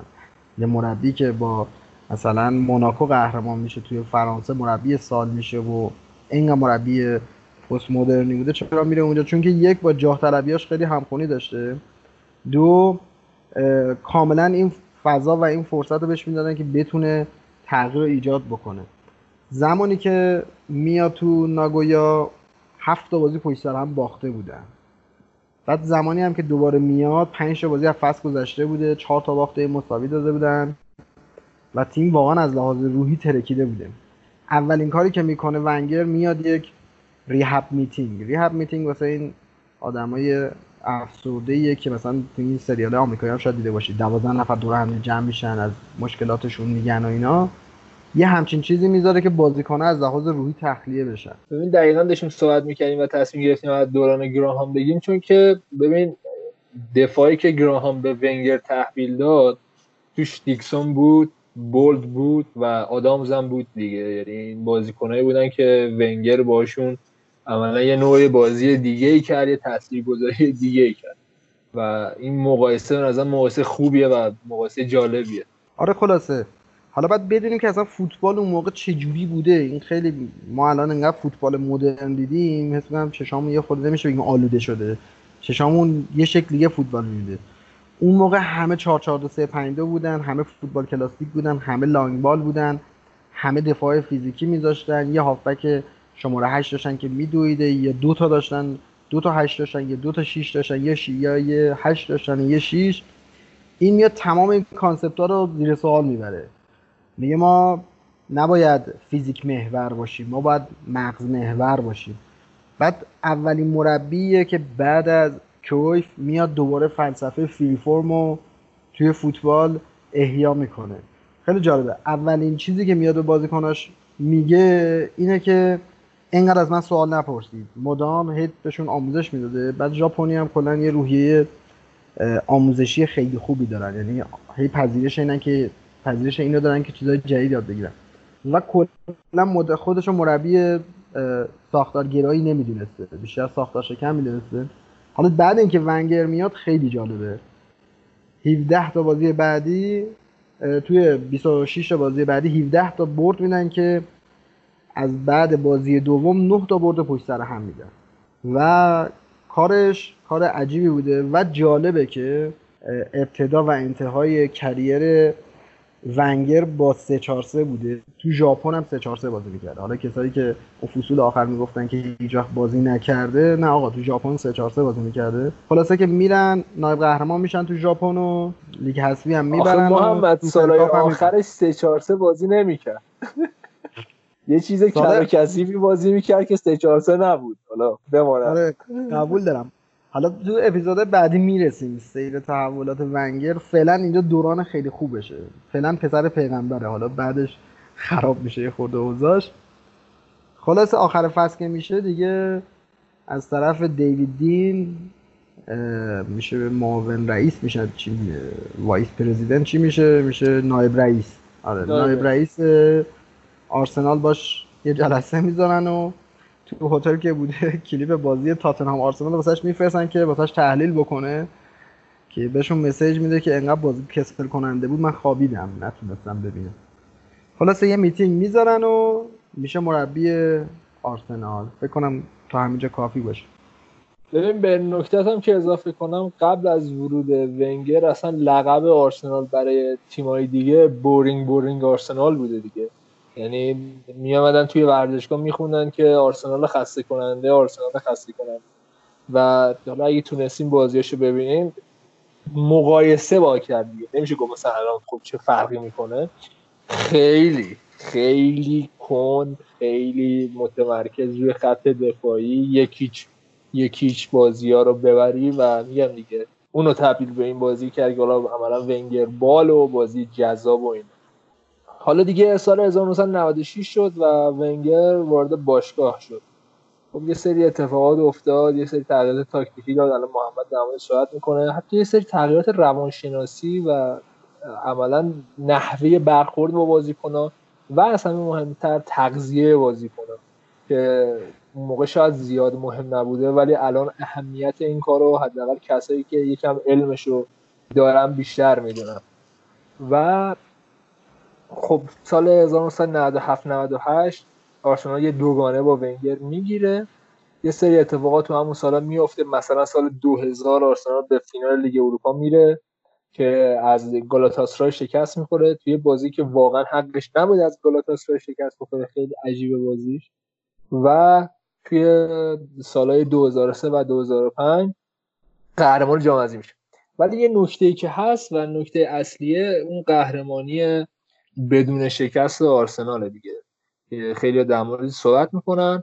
بیشتر مستندا و بیشتر فیلم هایی که حالا در مورد این ساخته شده یا متنی که نوشته شده اون سالی که آرسنال قهرمان شده رو با سال پیشش مقایسه می‌کنن. چون عملا خیلی از تحلیلگرا خیلی از کسایی که اهل رسانن و اون سالها حتی بودن و بازی رو دیدن معتقدن که آرسنال سال پیش یعنی اون سال پیشی که قهرمان نشد و توی عملا چند تا بازی آخر لیگو به منچستر یونایتد داد خیلی بهتر از اون سالی که بدون شکست قهرمان شد بازی می‌کرد. از نظر کیفیتشون. ولی خب اون شخصیت رو نداشتن و آرسنال سال 2004 که قهرمان عملا بدون شکست شد این شکلی بودش که دیگه لغزششون هم کرده بودن. در جریان بودن که یه دونه باخ امکان داره باشه جام از دست بره. آره امیر قبل اینکه بیایم راجع به شکست ناپذیران فوق العاده صحبت بکنیم من حالا راجع به تاثیرات روانی که گفتی تغذیه حتی روانشناسی اینا حالا در ادامه صحبت می‌کنم. یه دونه چیز یه دونه نکته از ژاپن یادم مون که خیلی تاثیر داره رو خود رویکردی که خود ونگر توی آرسنال هم چی میگن ادامه داد. این بود که میومد با سه چار سهش این third run نفوذ بازیکن سوم که حالا معمولا اون هشت وسط بود و اینقدر انجام داد و تست کرد تو ژاپن که تونست یه concept خیلی خوبی از توش پیدا بکنه. اینم خیلی جالب حالا خیلی خلاصه توضیح میدم که بدونیم چجوری بوده. اون ستا مهاجم میچستن به خط دفاعی حریف. وینگرها میچسبیدن به فولبک ها یه دو مهاجم وظیفهش این بوده که بچسب به مهاجم نوک و بکشتش جلوتر. و یکی از این هشتا می‌رفته در فضای پشت اون نفوذ می‌کرده. اینو میگم چون که بعدا می‌خوایم تو شکست ناپذیران وقتی که شعاع حرکتی ویرا رو توضیح بدیم یه توضیح کوتاهی داده باشم خب حالا می‌خوام یه خورده بگم ونگر چه کارها کرد و چرا انقدر تاثیرش روی فوتبال مهمه. یه مثال باید بزنم. حالا من همیشه از فوتبالیا می‌پرسم. میگم که به نظرتون تاثیر ماکلله رو فوتبال بیشتر بود یا مثلا کریستیانو رونالدو؟ ماکلله کلا آمد یه رول جدیدی وارد فوتبال کرد خب که تا قبل اون نبود. مثلا توی رئالی که 4 1 3 2 بازی می‌کرد جلوش فیگو و زیدان و مثلا رائول بود و رونالدو بود یه تنه اون وسط زمین جمع می‌کرد. بعد اون کلی بازیکن ماسچرانو کانته اینا اومد حتی فابینیو و اون role تکون دادن. یعنی اصلا یه نقش خیلی مهمی شد هافبک دفاعی فوتبال. ونگر هم یه همچین concept ی اوورد توی فوتبال. حالا اگه بخوام از چیزهایی که برای اولین بار اوورد توی فوتبال بگم یک حالا خیلی از ساده شروع می‌کنم. برای اولین بار ماساژ درمانی از آرسنال و ونگر شروع شد. که بعد اینکه بازی رو انجام دادیم یک ساعت و نیم بعد اون ماساژ درمانی کنیم. که جلوگیری می‌کنه از اسپاسم عضلات و ریکاوری رو 30 درصد پیشرفت دیده بعد یه مصاحبه از تونی آدامز بود میگفتش که ما رفتیم جکوزی بعد بلا فاصله به ما گفتش که همه روی میزای ماساژ وایسن و ماساژ را اومدن بازیکنایی که بازی کرده بودن ماساژ دادن. و گفت ما فرداش فهمیدیم که چقدر سر تریم این یک. دو. برای اولین بار میشه حالا خیلی به لیورپول و اف مانیبال مانیبال میگن اولین بار اولین سیستم اسکوت سازماندهی شده رو خود همین ونگر توی آرسنال گذاشت که تو کل دنیا اسکاوت فرستاد. خصوصا تو آفریقا خصوصا تو لیگ فرانسه. چهار تا head scout داشت و 24 تا scout. تو چه سالی؟ سال شما فرض کن 2000 که هیچ مثلا این شکلی نبودن. سیستم استعدادیابی انگلیس بیشتر local بودن. یعنی تو حوزه انگلیس و بریتانیا نهایتا توی کشورهای اروپایی. حالا از دستاوردهای همین سیستم استعدادیابی مثلا آنلکا رو با 5000 پوند خریدن. یا مثلا اوورمارس رو با 5 میلیون. امانوئل پتی و ویرا با قیمت های خیلی کمتر لورن با قیمت مثلا یک ممیز 7 میلیون پوند. و اون اون چارتی که لیورپول من تو اپیزود لیورپول گفتم که الان با تکنولوژی لیورپول داره که concept رو پیدا می‌کنه. مثلا گفتم الان جمال لویز لینک شده چون که دقیقا آمارا شبیه رابرتسونه رو این 20 سال پیش ونگر توی آرسنال نهادینه کرده بود. راجع به تغذیهش هم بگم. حالا خیلی زیاد دارم صحبت می‌کنم. یه فرمول عجیبی آورد بین به نام درصد چربی که یه فوتبالیست باید بین 7 تا 9 درصد بیشتر چربی نداشته باشه. این هم دلیلش این بود که توی ژاپن رفته بود و تحت تاثیر رژیم غذایی ژاپن قرار گرفته بود که بیسش روی برنج بود و سبزیجات و ماهی و ابدا چربی و شکر نمیخوردن. و یه رسم خیلی بدی که اون موقع بوده این بوده که همه بعد بازی میومدن فیشن چیپس میخوردن و همه بلا استثنا آبجو میخوردن که خود آبجو میخوردن و استیک اینا هم بوده. آره استیک و پاستا پاستایی که پخت می‌شده با پاستایی که حالا الان بهت میگم. قبل, آره. قبل بازی به بازی کنم بودن بازم متفاوت بوده. که مثلا فکر کنم مارتین کیون بود. میگفتش که ما اومدیم دیدیم اصلا چهار تا سراشپز آورده. دیدیم که آب میوه اومده جای آبجو دیدیم که جای استیک ماهی پخته اومده. جای مثلا باقی چیزا مثلا ماهی پخته مرغ پخته و مثلا چیزهای این شکلی اومده. جانک فودا این غذاهای بی ارزش و چیپس و پفک که میخوردن و همه رو برده بیرون می‌گفت اولش خیلی عصبانی شدن. چون یه عادتی بوده که مثلا شما فرض کن 60 65 سال توی فوتبال انگلیس بوده. و سردسته کسایی که عصبانی شدن می‌دونی کی بوده که؟ تونی آدامز بوده که خودش هم تونی آدامز شاکی شده بودن استیک آره. بعد بازی خیلی مهم بوده اینکه براش. آبجو واسش خیلی مهم بوده. آره آبجو. هنوزم درگیره بنده خدا. هنوز اسیره. یه چیز دیگه که خیلی دوست دارم می‌خوام تفاوت رویکرد مربی رو بگم. فکر کنم سال 90 گرام سونس که مربی لیورپول میشه حالا احتمال داره اشتباه بکنم. خیلی به صورت رادیکال و دیکتاتوری میاد این تغییر رژیم رو انجام میده و ستاره‌های لیورپول خیلی بد عکس‌العمل نشون میدن. مثلا جان بارنز گفتش که ما اصلا نفهمیدیم چرا الان نباید مثلا دیگه آبجو بخوریم. در شرایطی که میگن که حداقل چهار تا میتینگ با fact و با علم ونگر اومده توضیح داده که چرا نباید اینا رو بخوریم. و همه هم توجیه شدیم و نهایتا تاثیرش برامون خوب بود. نکته آخرم که بگم اگه شما می‌بینید پوچتینو داره فوتبال vertical possession بازی می‌کنه فوتبال خیلی مالکیتی سریع بازی می‌کنه شاید ریشه‌هاش تو همین آرسنال آرسن ونگر باشه و قطعا بیلسا. یه تفاوتی که بین تیکی تاکا هست با مثلا فوتبالی که ونگر بازی می‌کنه یا ونگر بال اینه که تمپو توی تیکی تاکا خیلی پایینه و پاسهای در عرض خیلی بیشتره. ولی تو ونگر بال تمپو خیلی سریعه و هر کانال پاس طولی که باز بشه وظیفه اون بازیکن اینه که به اون پاس بده. آقا توی این قضیه ساختن اون سیری که طی شد تا اون تیم خیلی خفن 2005 ساخته بشه حیفی که به قضیه نقل و انتقالاتش هم نگاه نکنیم. من اون چیزی که یادمه آرسنال خیلی با تیم به شکلی فرد محوری بود. یعنی یه ستاره داشت به اسم نیکولاس آنلکا اون جلو بود که وحشتناک بازیکن خوبی بود که بعدا ترانسفر شد به رئال مادرید. و یه جوری اتفاقی که برای برفرض برای لیورپول هم افتاد بعد از رفتن کوتینیو برای آرسنال هم به همون شکل افتاد که یه نقل و انتقالات خیلی عجیب غریبی داشتن. رفتن آنلکا و اوورمارس از اون طرف اومدن تیری هانری گیلبرتو سیلوا و رابرت پیرس که خیلی تیمتر شد آرسنال. و از اون طرف هم ظهور ستاره به اسم اشلی کول که یکی از شاید بگم که در زمان خودش واقعا مدرن ترین دفاع انگلستان و حتی می‌تونم میگم فوتبال دنیا هم بود. به چه نکته خوبی اشاره کردی آبد یعنی به نظر من یکی از بازیکنهایی که کم دیده میشه تو اون سالی که آرسنال تونست اون قهرمانی بیاره به نظر من همین بازیکنهایی که گفتی و گل سرسبدشون پیرسه.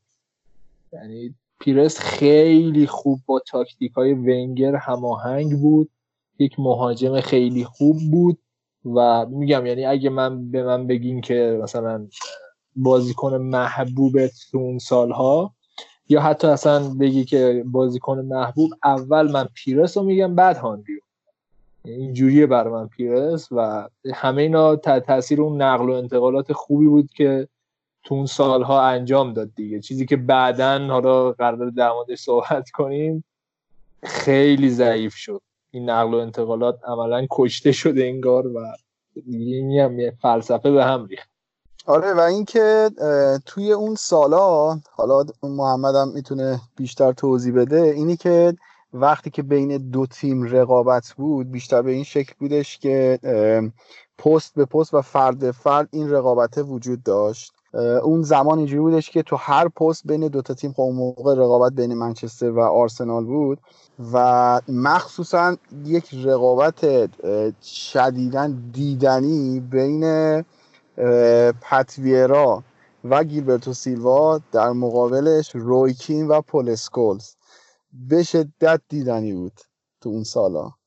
بعد تو نها کن جالبه. خود ونگر هم صحبت می‌کنه. میگه یکی از کابوس های من تمرین های قبل بازی بود. چون می‌گفت دیگه حالت مثلا دیگه چیز نداشته. بدنسازی طوری آماده سازی نداشته.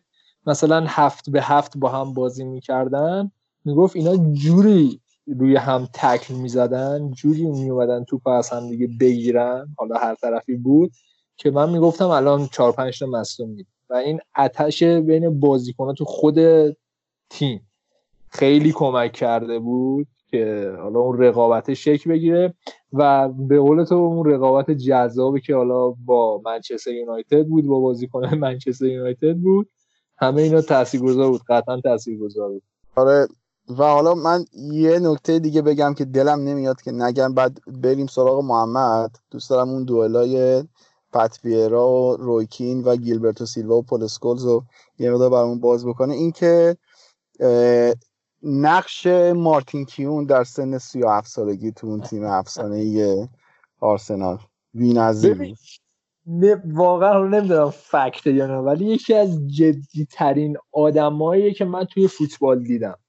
یعنی بعضی موقع اگه بیاد صحبت بکنه در مورد فوتبال دقت کرده باشین یعنی بدون شوخی هنوز که هنوزه بدون شوخی جدی میاد صحبتشو می‌کنه و توی بازیش هم می‌فهمی چه که آقا این بشر جدیه مطمئنه و خب دیگه خیلی خیلی شخصیت خوبی داده بود به تیم و همیشه در مورد قهرمانی آرسنال صحبت می‌کنن در مورد که اونم قشنگ صحبت میشه و کاملا حق داری درسته اینا.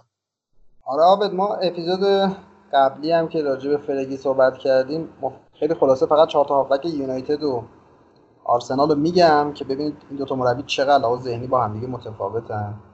گفتیم که بکام اونور wide playmaker بود توی نقش مثل آرنولد که مثلا تو لیورپول داره سکولز playmaker بود روی کین توپگیر بود و اونورم رایان گیگز یک وینگر کلاسیک بود دیگه کاملا.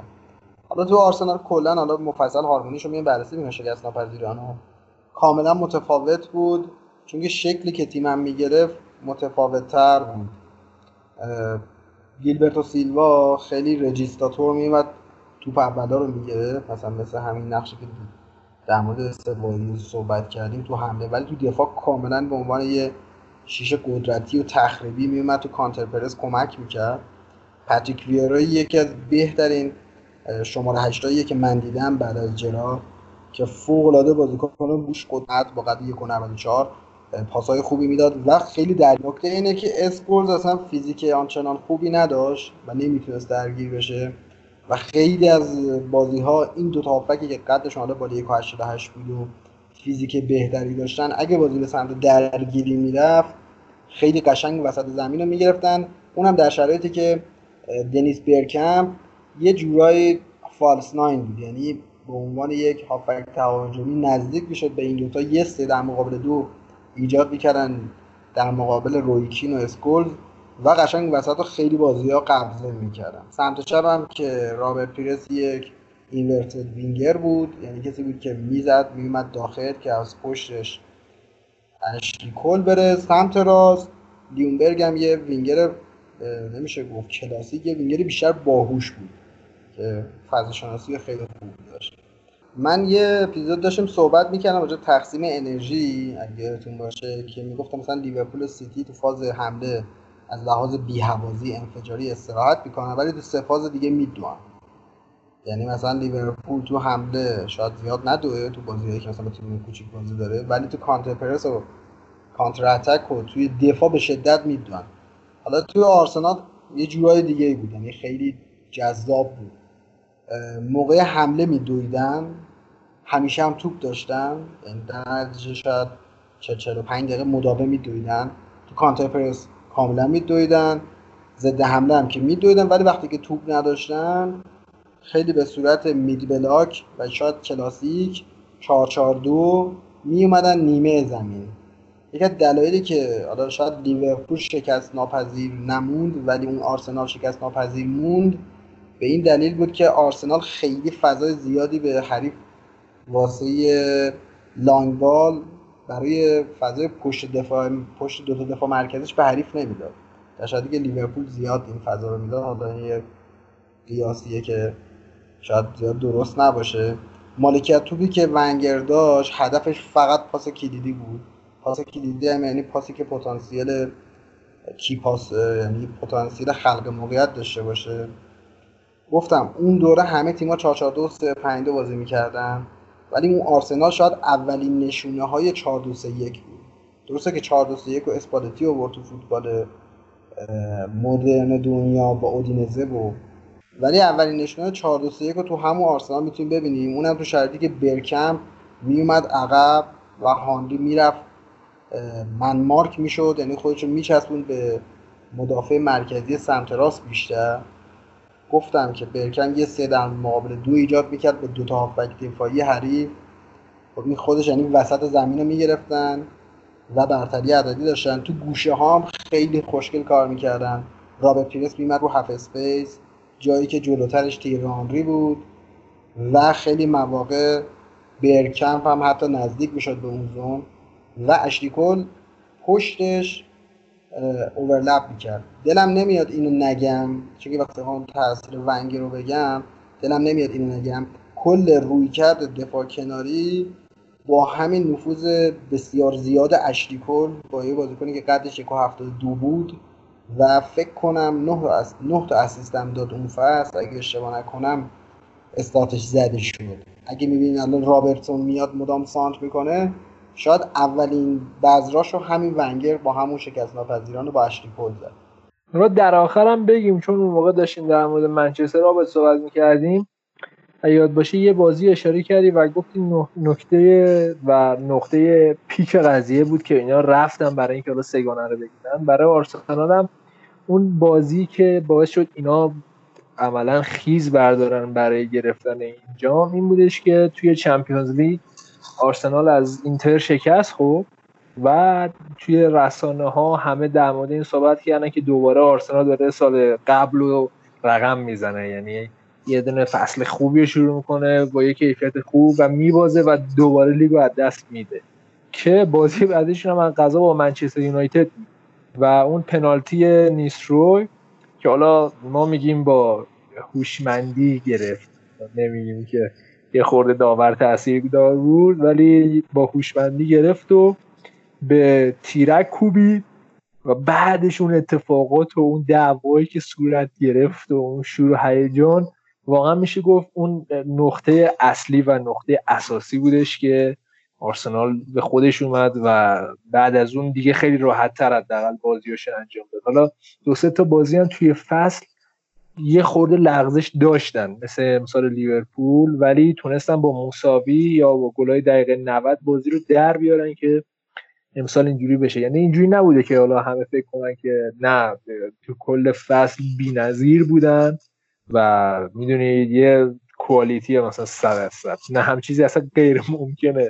ریاضیات و احتمال و اینا رو باید در نظر بگیری شانس رو باید در نظر بگیری. با همه این تفاصیل آرسنال یه دونه قهرمانی تر و تمیز رو به دست آورد بدون باخت و جام طلایی به دست آورد. یه نکته جالبی هم که هست و ببندیم قضیه رو بودش که حالا خیلی توی رسانه و اینا صحبت میشه اون رفقایی که یه خورده سنشون پایین تره فکر می‌کنن که اون سال بود که آرسن ونگر گفتش که ما می‌تونیم جامو بدون شکست قهرمان باشیم در حالی که اینجوری نبود. یعنی آرسن ونگر سال پیش گفته بود همچین چیزی و سال پیش آرسنال حتی قهرمان لیگ هم نشد و خیلی خوب رسانه انگلیسی اذیتش کردن. مثلا بعضی جا توی های هواداری منچستر یونایتد و تیم دیگه. چون حالا در مورد منچستر یونایتد صحبت می‌کنیم چون رقابت بین منچستر یونایتد و آرسنال بوده دیگه. بقیه تیم‌ها عملا حرفی برای گفتن نداشتن.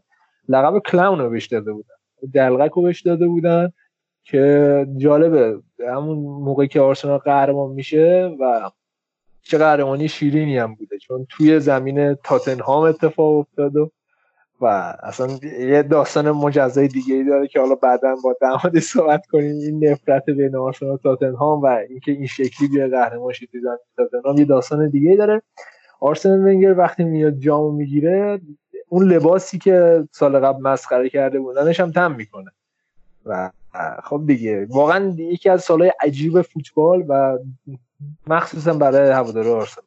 اتفاقا یه نکته که درباره بازی همون منچستر اشاره کردی یکی از میگم ماندگارترین صحنه های فوتبال انگلیس اتفاق افتاد اون لحظه که پنالتی رو خراب می‌کنه مارتین کیون میاد روی سرش خراب میشه. تا سالها نماد دعوا و غیرت توی فوتبال بود دیگه. مثلا توی این تیزرها نشون می‌دادن داره کیون میره تنه به تنه مثلا نیستروی داره می‌زنه بعد از اون طرف ویرا میاد.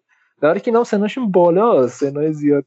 فکر نکن مثلا بچه بودن. ولی خب اینقدر جو بازی سنگین بوده که این شکلی شده بود. و اینکه یه نکته دیگه هم که دقیقا همون سال 2004 که میگی بازم هفته های آخر لیدز آرسنال رو یقه کرد دیگه تو اون بازی. آره. معروف سه تا آرسنال زد قهرمانی رو گرفت. مثل همون اتفاقی که 99 هم قهرمانی از آرسنال گرفته بود. و اینکه در آخرم من یه نکته دیگه که می‌خواستم اضافه بکنم اینکه هوادار شاید علمش رو نداشته باشه و بیشتر اون شکل احساسی و زیبایی فوتبال رو می‌بینه. ولی به نظرم هوادار یه تیم اون صدای شکستن استخوانهای تیمش رو فکر کنم از اونی که مسئول تاکتیکی و فنی تیمه بلندتر و واضحتر میشنوه.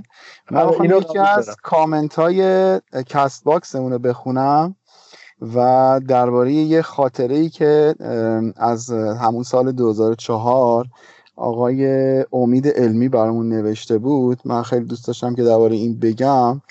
نوشتن که سال 2004 خوزه آنتونیو ریس اومده بود آرسنال و میدرخشید تو خط هافبک آرسنال در کنار پیرس و آنری و برکمپ.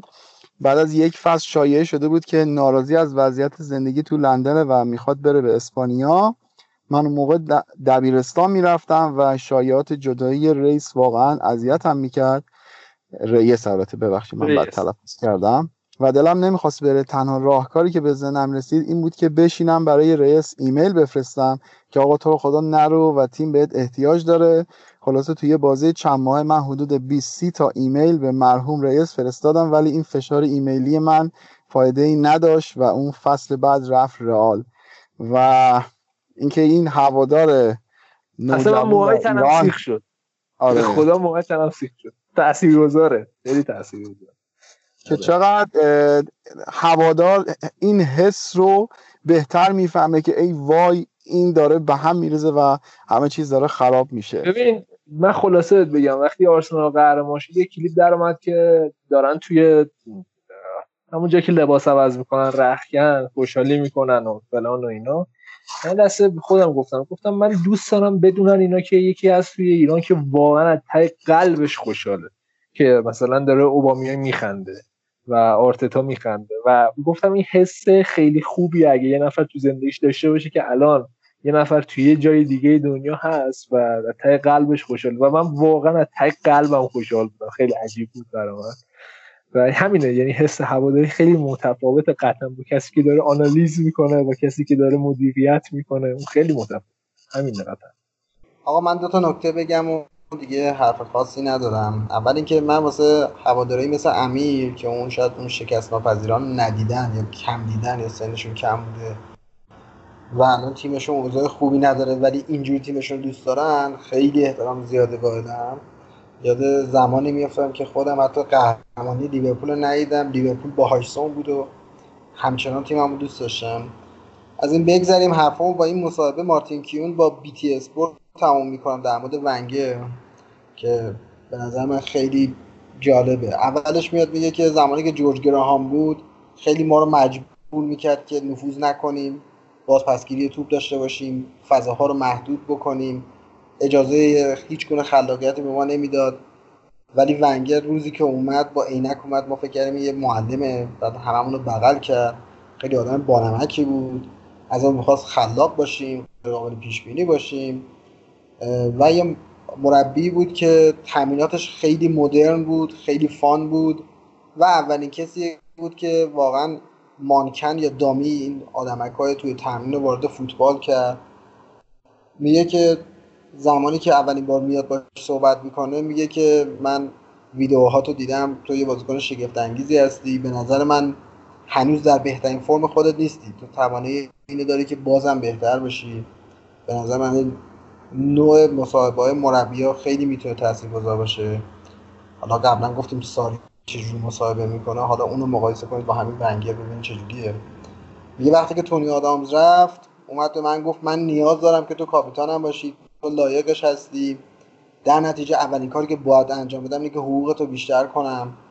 اینجوری عادلانه تره. من به عنوان یک مربی باید یه کاری کنم که تو راضی باشی. بعد میگه که خیلی جالب. میگه هر روز مثل مدرسه بود. میگه احساس کودکی بهم دست می‌داد. هر روز چیزای جدید یاد می‌گرفتم. هر روز با اختراعات و نوآوری های جدیدتری میومد تو تامینات که ما برای اولین بار می‌دیدیم و برامون خیلی جالب بود. و در آخر هم میگفتش که هر روز هممون حس می‌کردیم انگار سوپرمنیم. و یه حسی داشتیم که هیچ وقت انگار نداشتیم. من دیگه صحبت دیگه ای ندارم. خیلی خوب. منم حرفای انتهایی رو بزنم و دیگه خداوزی رو بسپاریم دست خود امیر. اینکه اینم امیدوارم که از ما راضی باشید. به هر حال در حد توانمون. سعی کردیم که یه نگاهی هم به اون دوران بکنیم و خب من خودم یه مقدار الان این جوی که الان هولوش باشگاه آرسنال بود مخصوصا تو این سالی که گذشت یه مقدار حقش بود که برگردیم و صحبت از این بکنیم که این باشگاه کارهای ناممکنی رو ممکن کرده در سالهای حالا نه چندان دور اون قدم دور نبودم. این ده 15 سال پیش بوده. ببین آب ولی برای من همونه ها. برای من آرسنال یعنی برای من هیچ فرقی نکرد. الان داشتیم با هم صحبت می‌کردیم قبل زب بهت گفتم. گفتم من یه زمانی قبل مدرسه میدویدم. سریعتر می‌رفتم دکه‌ای روزا میخندیدم ببینم فنپرسی گل زده یا نه. بعد یادم دوشنبه هم هندسه داشتیم. من زودتر می‌رفتم. خب سر کلاس هندسه شروع می‌کردیم خوندن ببین فنپرسی گل زده یا نه. الانم که صبح بلند میشم بر حسب عادت. اولین کاری که می‌کنم میرم ببینم آرسنال چیکار کرده چی شده فلان و اینا. میگم یعنی برای من آرسنال هیچ فرقی نکرده. و امیدوارم روز بهتری باشه برای قطعا دوست دارم ولی همون عشق همونه. هیچ فرقی نکرده. مسلما نباید فرق بکنه. من من بیشتر طرف صحبتم هواداره تیمایی دیگه بود که اون دیدی که نسبت به آرسنال دارن باید تغییر بدن و اینکه ما میگیم که آقا این باشگاه که برگرده و من واقعا به شخص امیدوارم که برگرده اینکه این باشگاه خیلی کارهای بزرگی کرده در گذشته و اینکه فقط بگیم آره مثلا یه شکست ناپذیرم اگر تیمای دیگه هم می‌تونستن قطعا باید انجام می‌دادن. سیتی توی این چند سال این همه خرج کرده یا همین لیورپول امسال که تا 27 هفته 8 هفته همه رو داشته میبرده ولی بازم نتونست اون کار رو انجام بده. به هر حال امیدوارم که هواداری آرسنال ما راضی باشن. کاری بود که از دستمون برمی اومد تا دیدار بعدی که بریم سراغ خوزه. از ما خداحافظ. محمد جان حرفی چیزی؟ نه من حرف احساسی مونده تو گلون باید بگم جالبه بعد اینکه این فوتبال نفتی و اینا اومدن وارد فوتبال شدن این ونگر هم دیگه ونگر نشد.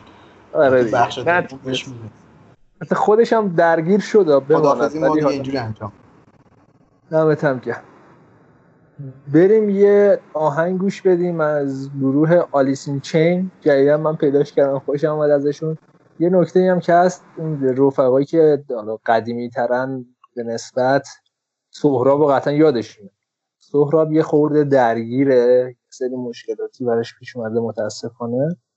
و تیم بچه های ما کاتبک آرزو می‌کنه که هرچی زودتر این مشکلاتش رفت شه و چون اول رفیق منه. خیلی هم دوستش دارم یعنی از این بچه گلتر وجود نداره. مشکلاتش هر شه و توی بخش انگلیس داشته باشیم دیگه. داشته باشیم منچستری گل. بریم آقا.